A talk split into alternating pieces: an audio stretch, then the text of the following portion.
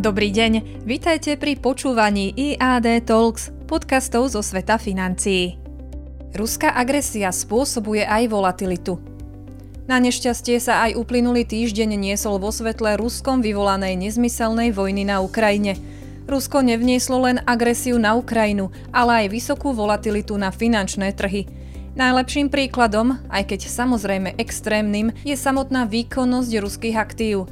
Ruské akcie obchodované na burze v Moskve je aktuálne nemožné vyhodnotiť, keďže moskovská burza bola zavretá celý týždeň v snahe zabrániť panickým výpredajom a úniku kapitálu.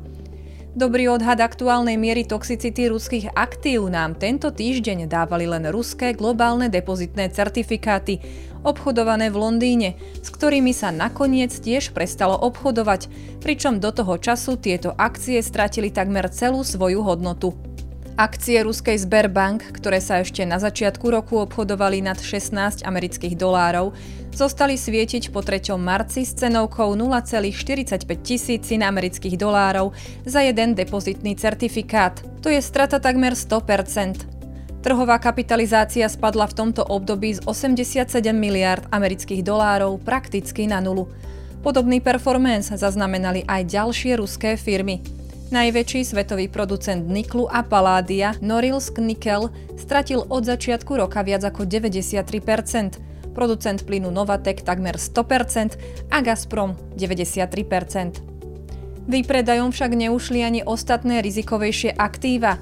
Americké akciové indexy s výnimkou Nasdaqu stratili menej ako 1%. Nasdaq 1,7%. Horšie to už vyzeralo s európskymi akciami. Eurostock 50 stratil takmer 5%, nemecký DAX 4,4%, talianský FTSE MIB viac ako 6%. Japonské a čínske akcie odpísali viac ako 2%. Nedarilo sa ani korporátnym dlhopisom. Veľký únik kapitálu zaznamenali aj lokálne meny strednej a východnej Európy. O ruskom rubli je škoda hovoriť, ale regionálny výpredaj zasiahol aj doteraz posilňujúcu českú korunu, ktorá od vypuknutia konfliktu oslabila voči euru o viac ako 5,7%. Podobne sa správali aj poľský zlotý, maďarský forint a rumunský lej. Nedarilo sa však ani euru a presun kapitálu do geopolitického bezpečia pomohol doláru k posilneniu o viac ako 3,5%. Nie je žiadnym prekvapením, že výborne sa darilo komoditám, zo strachu z nedostatku, hlavne tým energetickým. Ropa Brent prerazila hranicu 118 amerických dolárov a VTI 115 amerických dolárov. Holandský kontrakt na zemný plyn prekonal 200 eurovú hodnotu. Pre porovnanie v januári bol pod 100 eurami. Darilo sa samozrejme aj zlatu, aj keď oveľa menej ako tomu čiernemu. Bitcoin opäť ukázal, že je nezaujímavým aktívom do rizikového prostredia a mal by stratiť nálepku digitálneho zlata. Podľa všetkého sa Rusko len tak nechystá svoju vojnu ukončiť a ďalšie sankcie, hlavne v podobe embarga na dovoz ropy a plynu, sú stále v hre. Vysoká volatilita a prepady cien rizikových aktív budú teda s nami pravdepodobne ešte nejaký ten čas.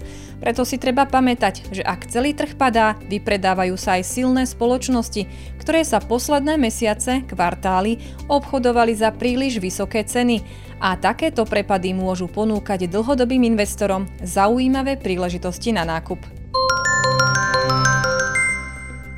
Informácie zo sveta financií pre vás pripravil Michal Ďurica, portfólio manažér IAD Investments. Počúvajte nás aj na budúce.